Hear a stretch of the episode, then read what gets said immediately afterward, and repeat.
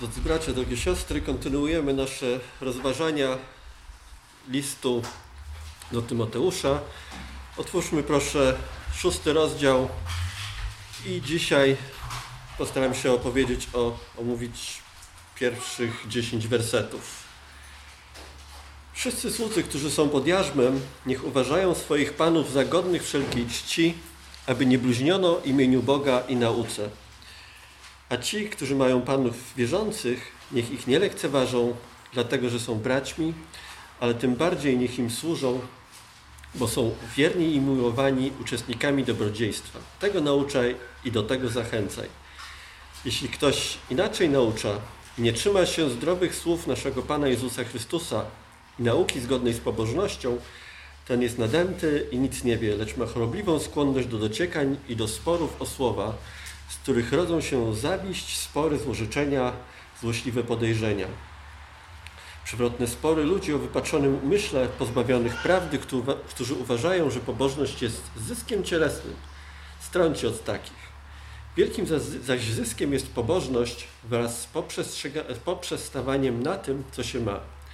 Niczego bowiem nie przynieśliśmy na ten świat, z pewnością też niczego wynieść nie możemy. Mając natomiast jedzenie i ubranie, poprzestawajmy na tym. A ci, którzy chcą być bogaci, wpadają w pokusy i w sidła i w wiele głupich i szkodliwych porządliwości, które pogrążają ludzi w zgubie i zatraceniu.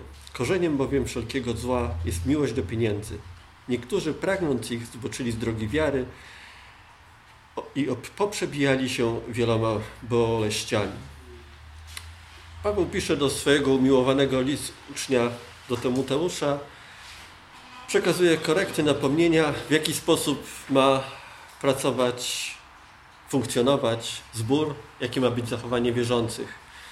Dwa pierwsze wersety mówią o niewolnikach, o stosunku niewolników do panów, do panów też, którzy są nowonarodzeni, i w jaki sposób to nas dotyczy. Nie ma we współczesnym świecie takiego niewolnictwa, jakie było w Rzymie. Natomiast to, o czym, Pan, o czym Paweł pisze, czym Pan nam przekazuje przez ten list, to może też dotyczyć relacji pracodawca-pracownik albo pracownik-pracodawca wierzący. Dalej Paweł pisze o fałszywych nauczycielach i o zgubnej miłości do pieniędzy. To już zdecydowanie bardziej dotyczy, widzimy zachowania różnych ludzi, jak podążają za pieniędzmi, nawet wierzący. Co te wersety mają wspólnego, jaki wspólny mianownik? w zasadzie jest niezrozumienie, kim jest nowonarodzony człowiek, do czego jest powołany, co to jest dobra nowina, jakie są następstwa tego, że przyjęliśmy Jezusa jako Pana i Zbawiciela. Dwa tygodnie temu brat Kenneth mówił o, nauczał z listu do Filemona. Filemon był niewolnikiem, który uciekł, e, Filemon był właścicielem, który, od którego uciekł niewolnik Onezym. To nauczanie było o pojednaniu, ale on też mówił o relacjach, niewolnikach. Zachęcam do posłuchania tego. My natomiast, jeżeli myślimy o niewolnikach, niewolnictwie, w zasadzie myślimy na podstawie niewolnictwa prasowego, tego co było w Ameryce, ewentualnie współczesne niewolnictwo w jakichś krajach północnej Afryki kierowanych przez mafię albo ISIS. Mamy bardzo negatywne, negatywny stosunek do tego niewolnictwa, natomiast w czasach Pawła, w czasach Nowego Testamentu niewolnictwo było powszechne. Nawet 30% społeczeństwa to byli niewolnicy. Od tego zależało funkcjonowanie i Izraela, i Imperium Rzymskiego, Greckiego, czy wszystkich imperium w zasadzie na Bliskim Wschodzie. Najemnicy, czyli wolni robotnicy, byli w zasadzie wynajmowani do prac sezonowych, rolniczych, natomiast resztę prac, takich prac domowych, e, zarządzania nawet wykonywali niewolnicy. Byli zarządcy, kucharze, nauczyciele, oni byli po części jak, jak rodzina. W Rzymie często niewolników traktowało się bardzo dobrze, ponieważ stan niewolnika, jego wygląd świadczył o tym, jaki jest bogaty pan. Ale w większości nie było tak dobrze. W większości niewolnicy byli używani czy traktowani po prostu jak narzędzia. Niewolnikiem można było stać się na wiele różnych sposobów i to w Starym Testamencie widzimy i w prawie mojżeszowym niewolnictwo jest dosyć dobrze opisane i prawa niewolników są opisani, ale najczęściej niewolnicy to byli jeńcy wojenni, zamiast mordować byli wykorzystywani, mordować, zabijać, byli wykorzystywani do prac niewolniczych. Można było niewolnika kupić, można było się sprzedać nawet samemu w niewolę. Można było trafić w niewolę, żeby spłacić długi. Jeżeli złodziej nie mógł spłacić długu, mógł być niewolnikiem, dopóki nie spłacił długów. Niewolnicy mogli być otrzymywani w prezencie, mogli być dziedziczeni. Mm, w Starym Testamencie ani w Nowym Testamencie nie widzimy nigdzie, żeby apostołowie czy Jezus byli przeciwni niewolnictwu. Żydowscy niewolnicy mieli też prawo opisane w prawie mojżeszowym. Oni mogli dobrowolnie zostać na zawsze niewolnikami, ale generalnie Żyd był niewolnikiem nie dłużej niż 6 lat. Potem miał być uwolniony, aczkolwiek oczywiście znowu nie zawsze tak było. E, jeżeli stał się niewolnikiem mając żonę, z żoną i dziećmi opuszczał niewolę. E, mieli swoje prawa, nawet prawa religijne. Mieli prawo do sabatów, do odpoczynku w sabat. Niewolnicy mogli mieć swoich niewolników, mogli zarabiać pieniądze, mogli się sami wykupić.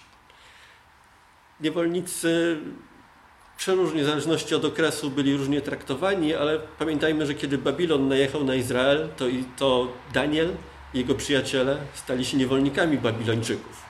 Daniel pracował jako administrator, stał się, e, można powiedzieć, miał funkcję premiera, przeżył Babilon, potem pracował dalej w Medopersji.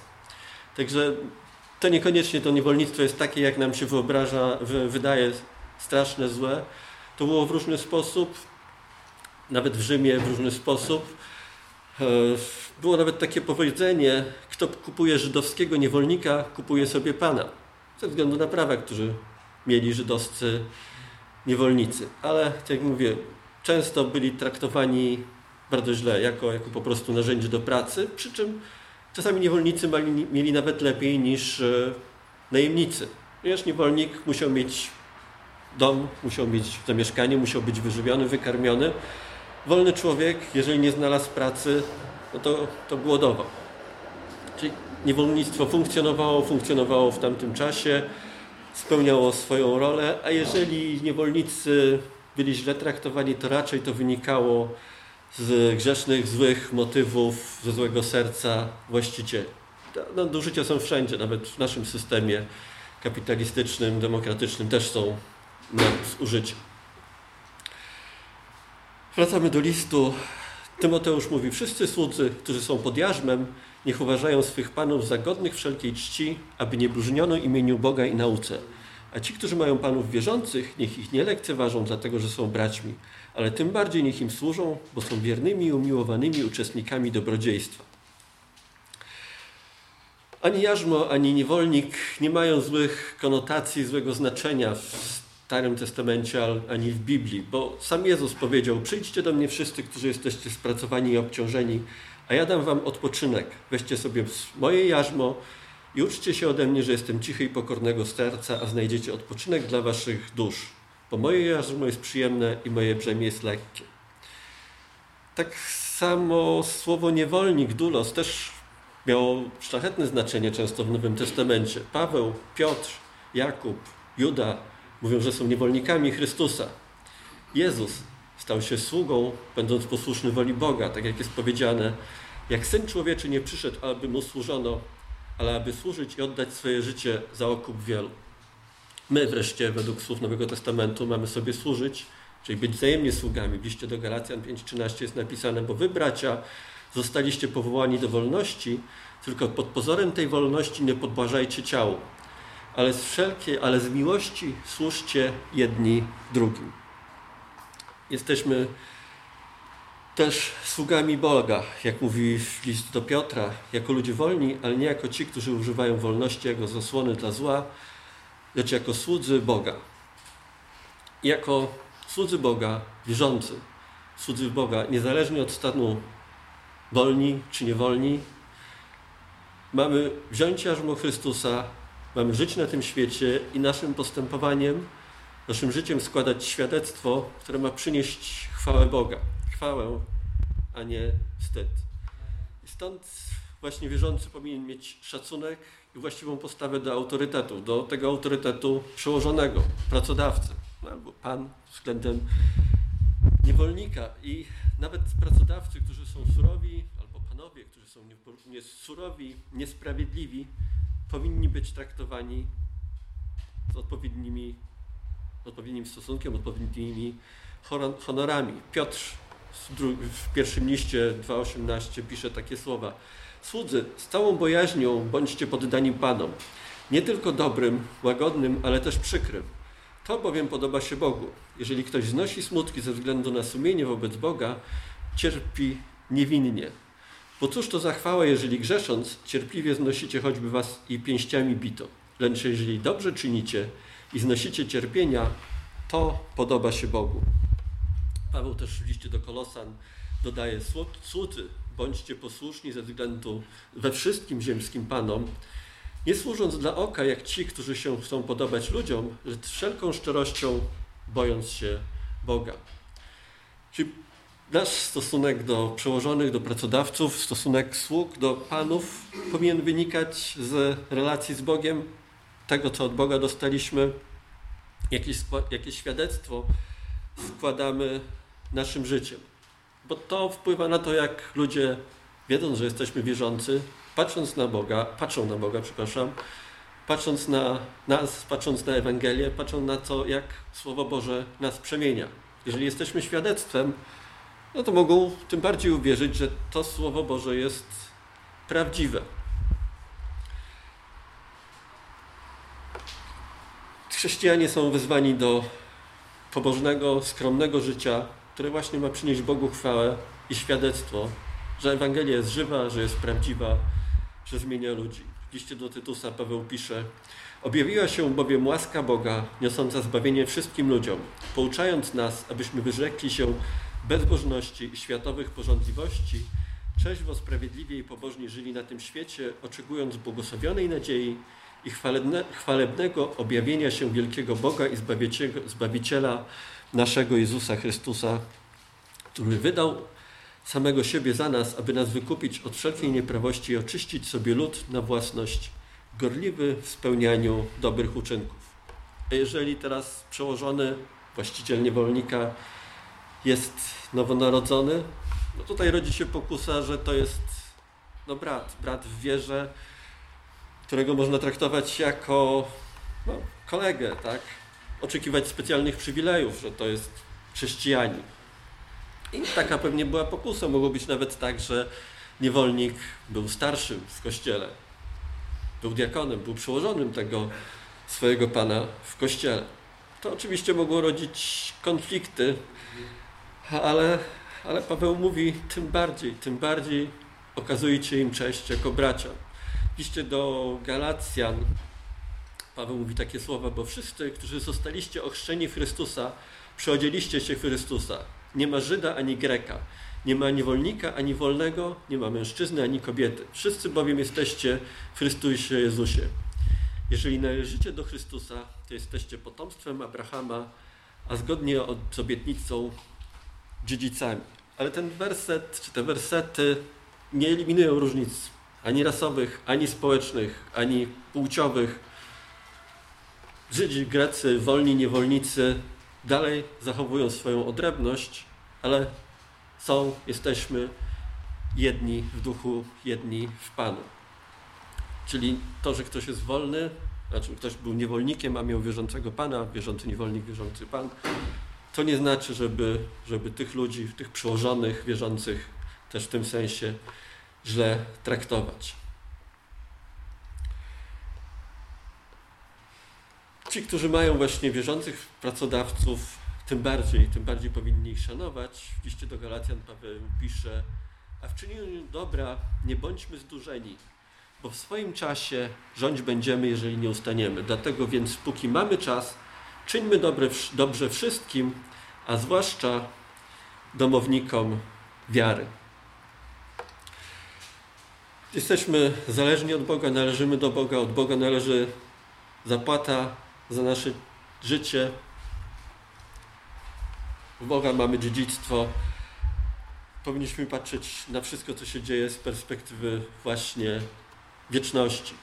Tak jak w liście do Kolosan jest napisane, słudzy, bądźcie posłuszni we wszystkim ziemskim padom, nie służąc dla oka, jak ci, którzy się chcą podobać ludziom, ale w szczerości serca, bojąc się Boga. A wszystko, co czynicie, serca czyńcie jak dla Pana, a nie dla ludzi, wiedząc, że od Pana otrzymacie dziedzictwo jako zapłatę, gdyż służycie Panu Chrystusowi.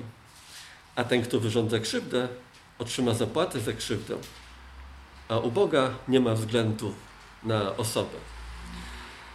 Konsekwencje, konsekwencje są po śmierci. Po śmierci będzie nasza zapłata, po śmierci odziedziczymy wszelkie nasze skarby, które sobie gromadzimy.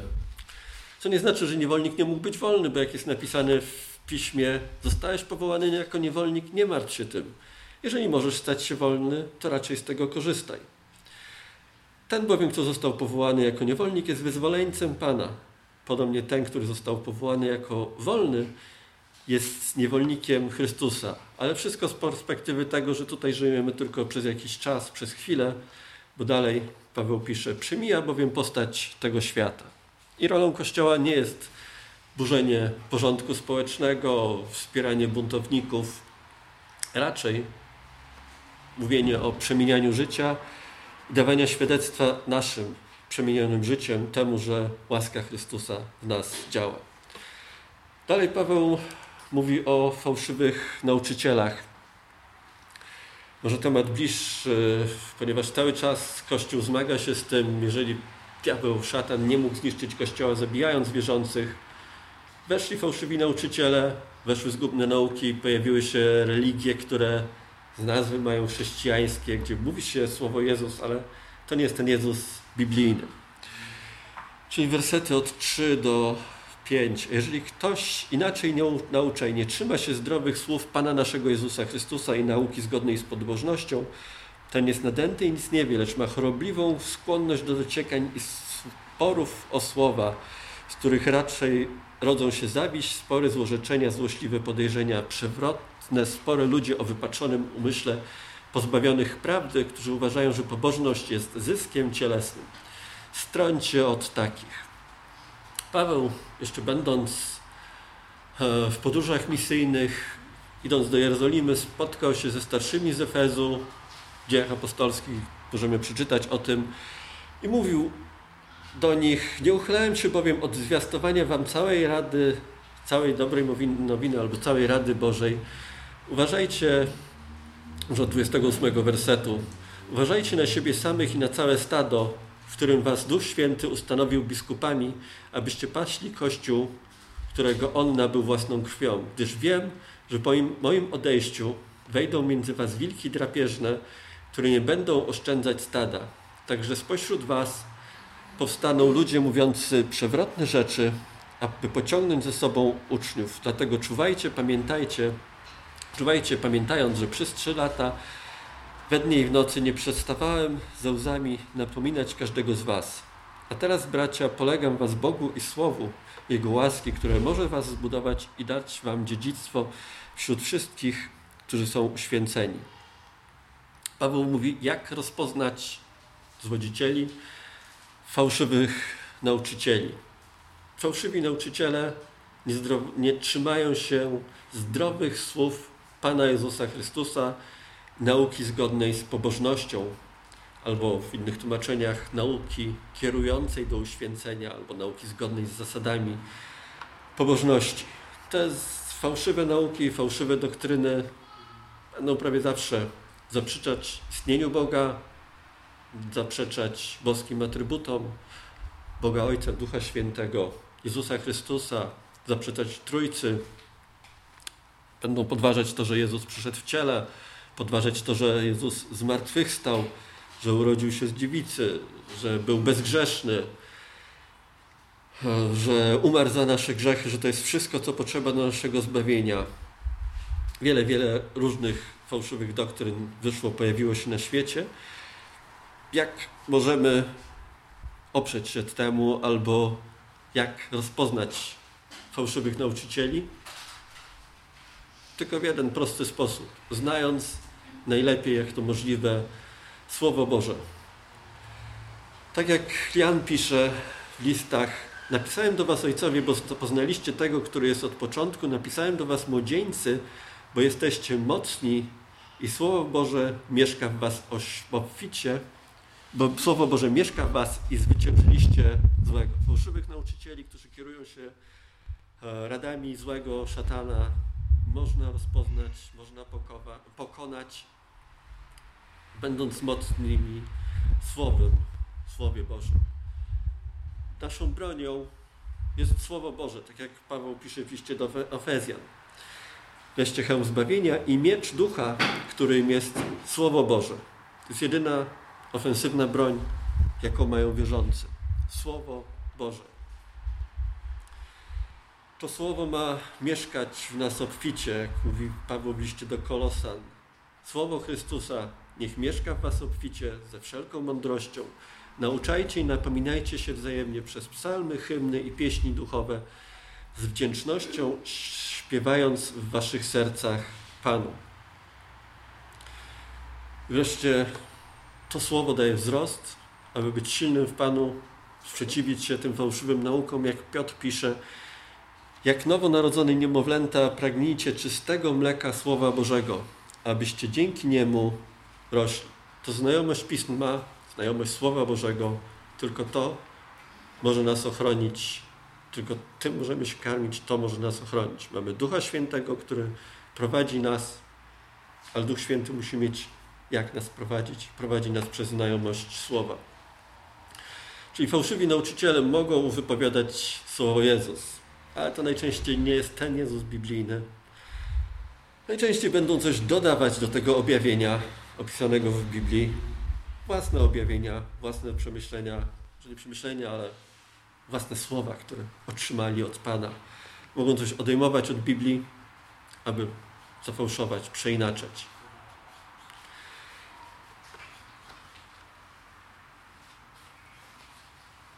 Najczęściej też fałszywi nauczyciele ze swoją nauką będą nie prowadzić do tego, do czego Jezus chciał prowadzić swój Kościół, albo właściwa nauka prowadzić, czyli do uświęcenia. Piotr pisze coś takiego jak posłuszne dzieci, nie ulegajcie porządliwościom, jakie wdały się, władały wam wcześniej w czasie waszej nieświadomości, jak, lecz jak ten, który was powołał, jest święty, tak i wy bądźcie święci we wszelkim waszym postępowaniu, gdyż jest napisano świętymi bądźcie, bo ja jestem święty. To jest to, o czym ostrzegał Jezus, o tych fałszywych nauczycielach. W Ewangelii Mateusza możemy przeczytać: Strzeżcie się fałszywych proroków, którzy przychodzą do was w owczej skórze, a wewnątrz są drapieżnymi wilkami. Po owocach ich poznacie.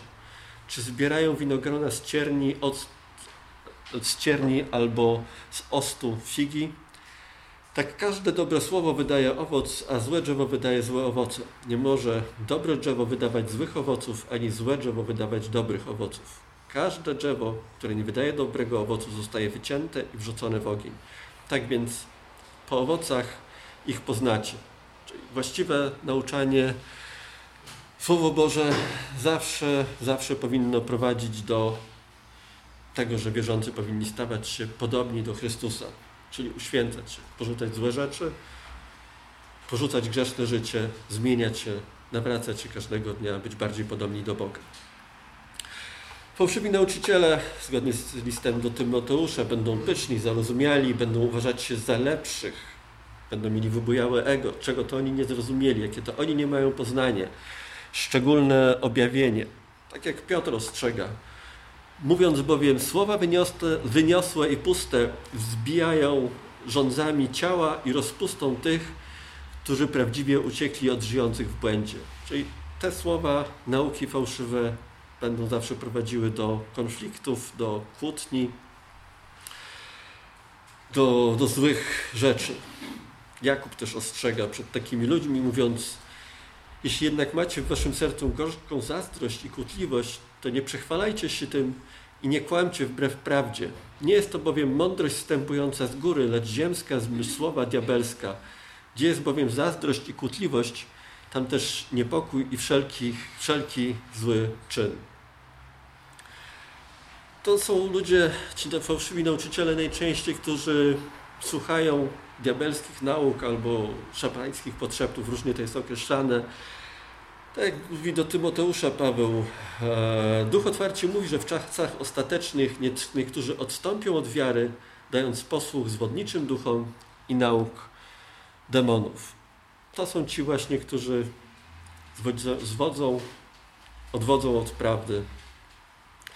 To tych ma na myśli też Paweł, mówiąc w drugim liście do Tymoteusza, którzy pobłądzili w sprawie prawdy, mówiąc, że zmartwychwstanie już nastąpiło. I o nich dalej Paweł mówi, jak James i Jambres sprzeciwiali się Mojżeszowi, tak oni sprzeciwiają się prawdzie. Ludzie o wypaczonym umyśle, odrzuceni, jeżeli chodzi o prawdę. Ale często ci fałszywi nauczyciele, zwodziciele mają jeden cel, jeden wspólny mianownik w tym wszystkim. Jak w wersecie piątym możemy przeczytać, uważają, że pobożność jest zyskiem cielesnym, czyli można nauczać, tak przeinaczyć słowo, tak zmanipulować ludzi, żeby na tym nauczaniu zarobić. To jest manipulacja, to jest skłanianie ludzi do tego, żeby dawali właśnie tym fałszywym, fałszywym nauczycielom. O takich ludziach e, mówi Piotr. Opuścili prostą drogę i zbłądzili, podążając drogą Balaama, syna, syna Basora, który umiłował, za, umiłował zapłatę za niesprawiedliwość. To jest historia ze Starego Testamentu. Król Moabu chciał zapłacić e, Balaamowi, żeby przeklął Izraela, żeby Izrael nie wszedł do ziemi obiecanej.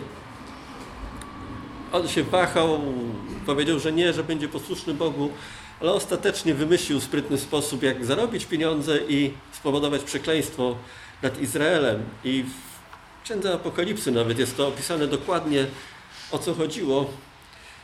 E, Balam, który uczył Balaka, jak doprowadzić do upadków synów Izraela, aby zjedli ofiary składane bożkom i uprawiali nierząd. Ten, który miał przynosić, przekazywać słowa od Boga dla zapłaty, powiedział, jak doprowadzić Izraela do upadku, no ale też zginął razem z, z tymi, którzy byli nieposłuszni Bogu.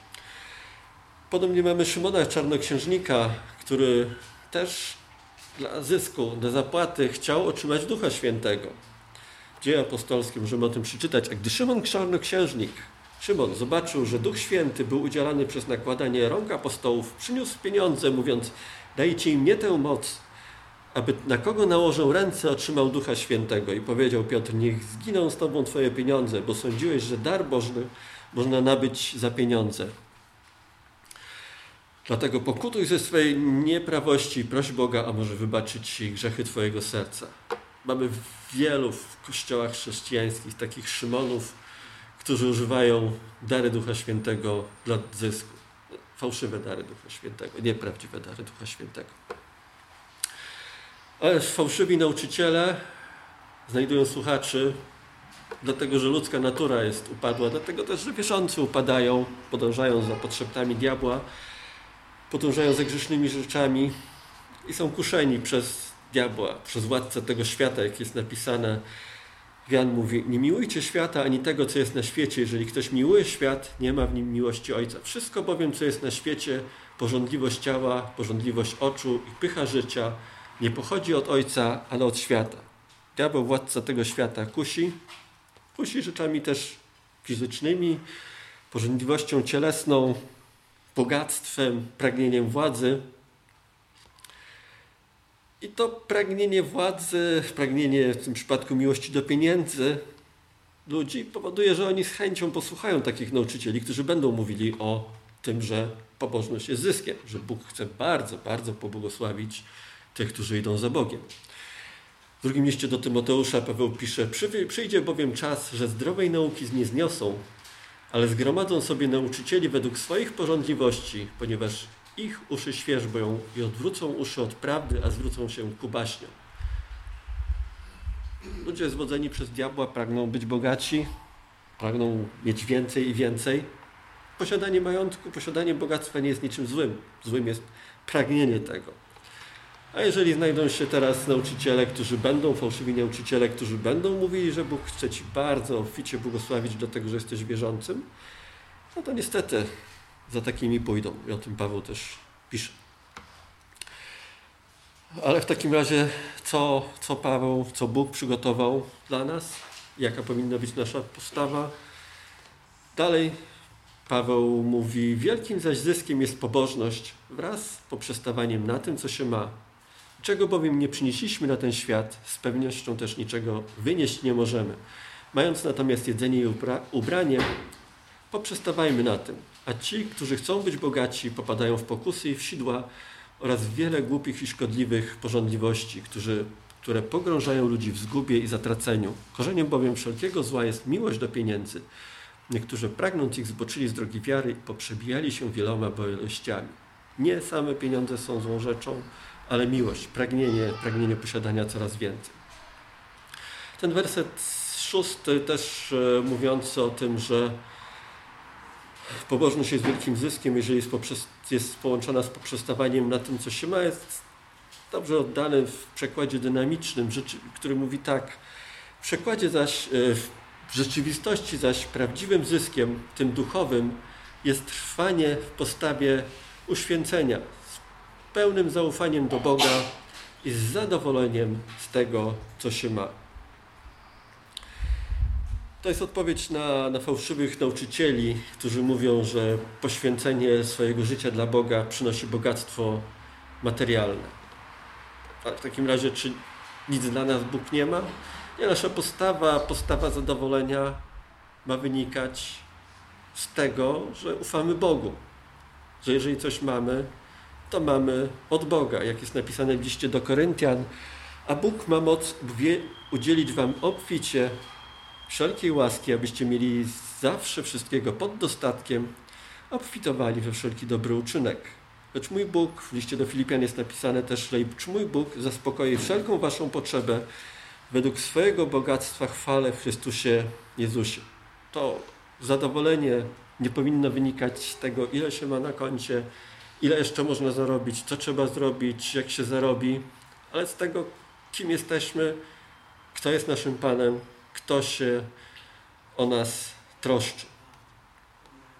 Tak jak w psalmie Dawid mówił, Boże, Ty jesteś moim Bogiem, od rana Ciebie szukam. Pragnie Ciebie moja dusza, tęskni do Ciebie moje ciało z ziemi suchej i spragnionej, w której nie ma wody.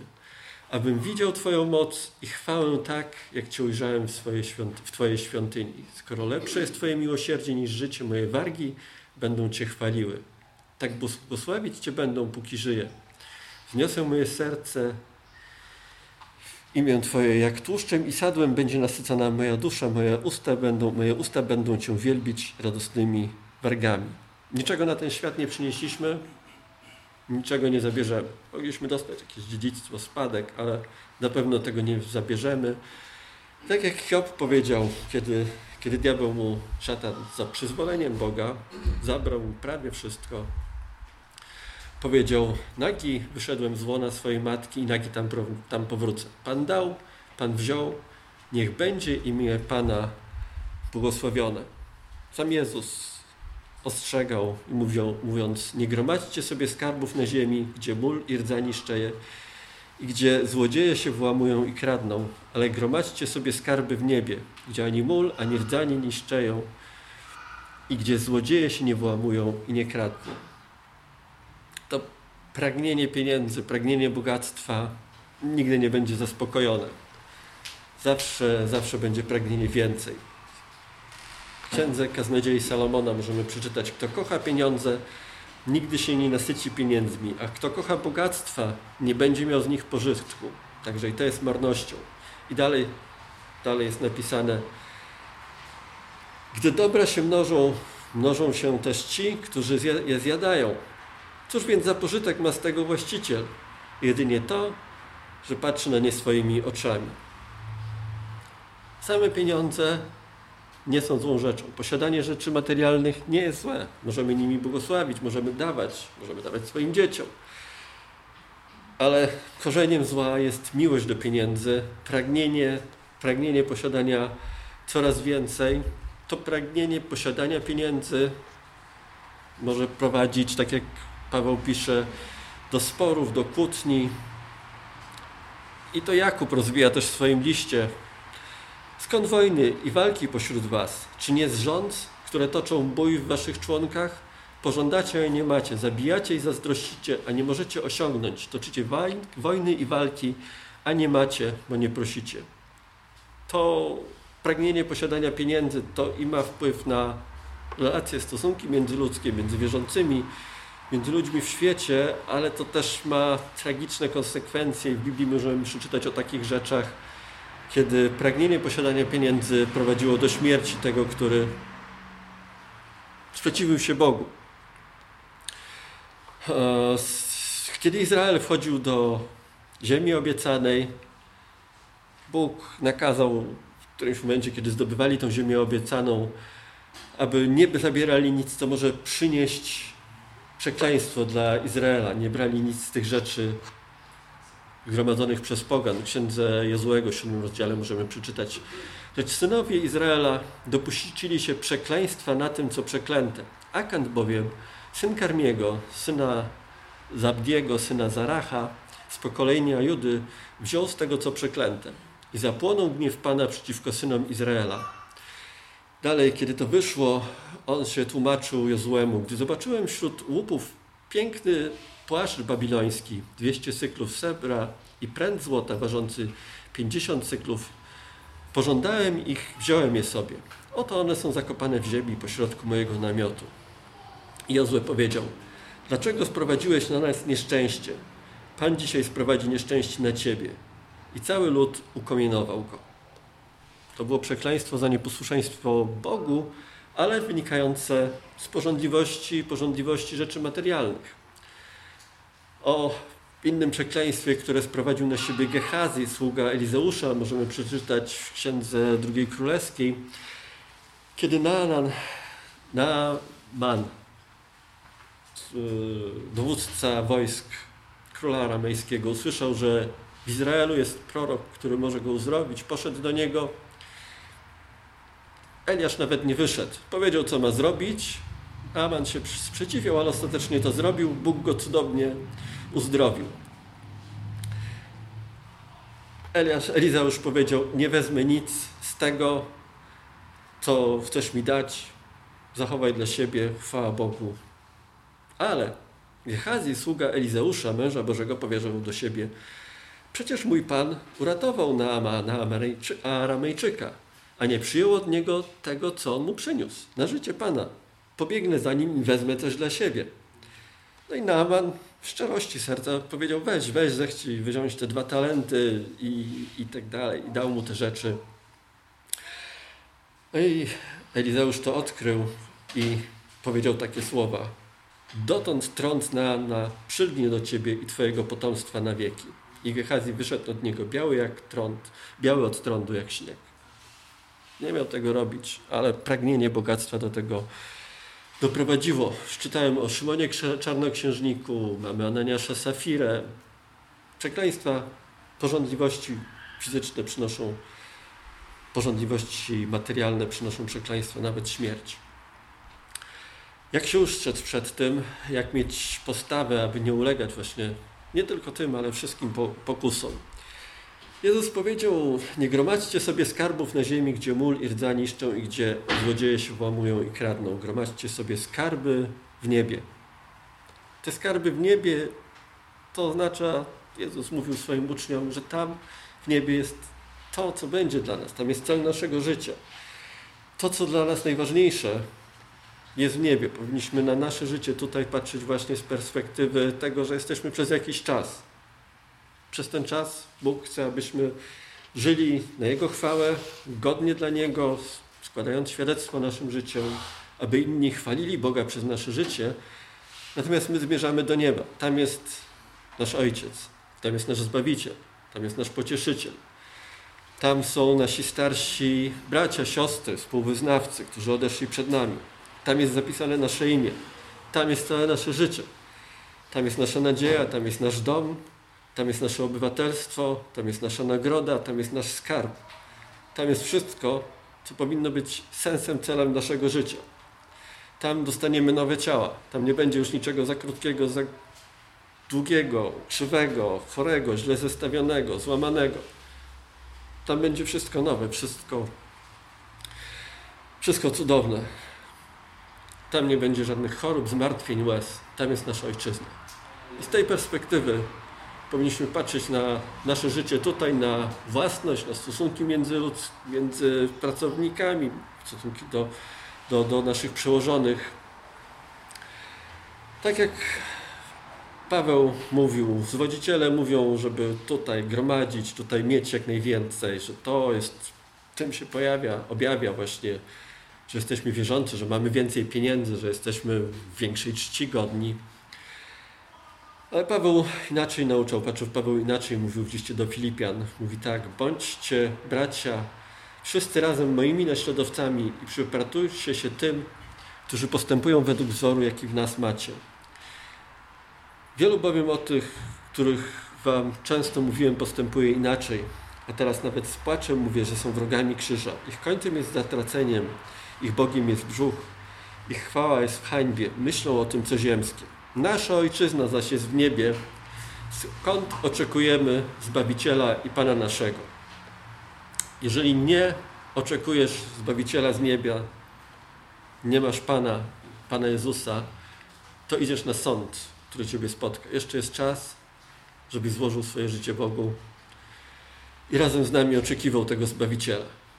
I z tej perspektywy patrzmy na nasze życie, oczekując Zbawiciela, Pana Jezusa Chrystusa. Amen. Amen.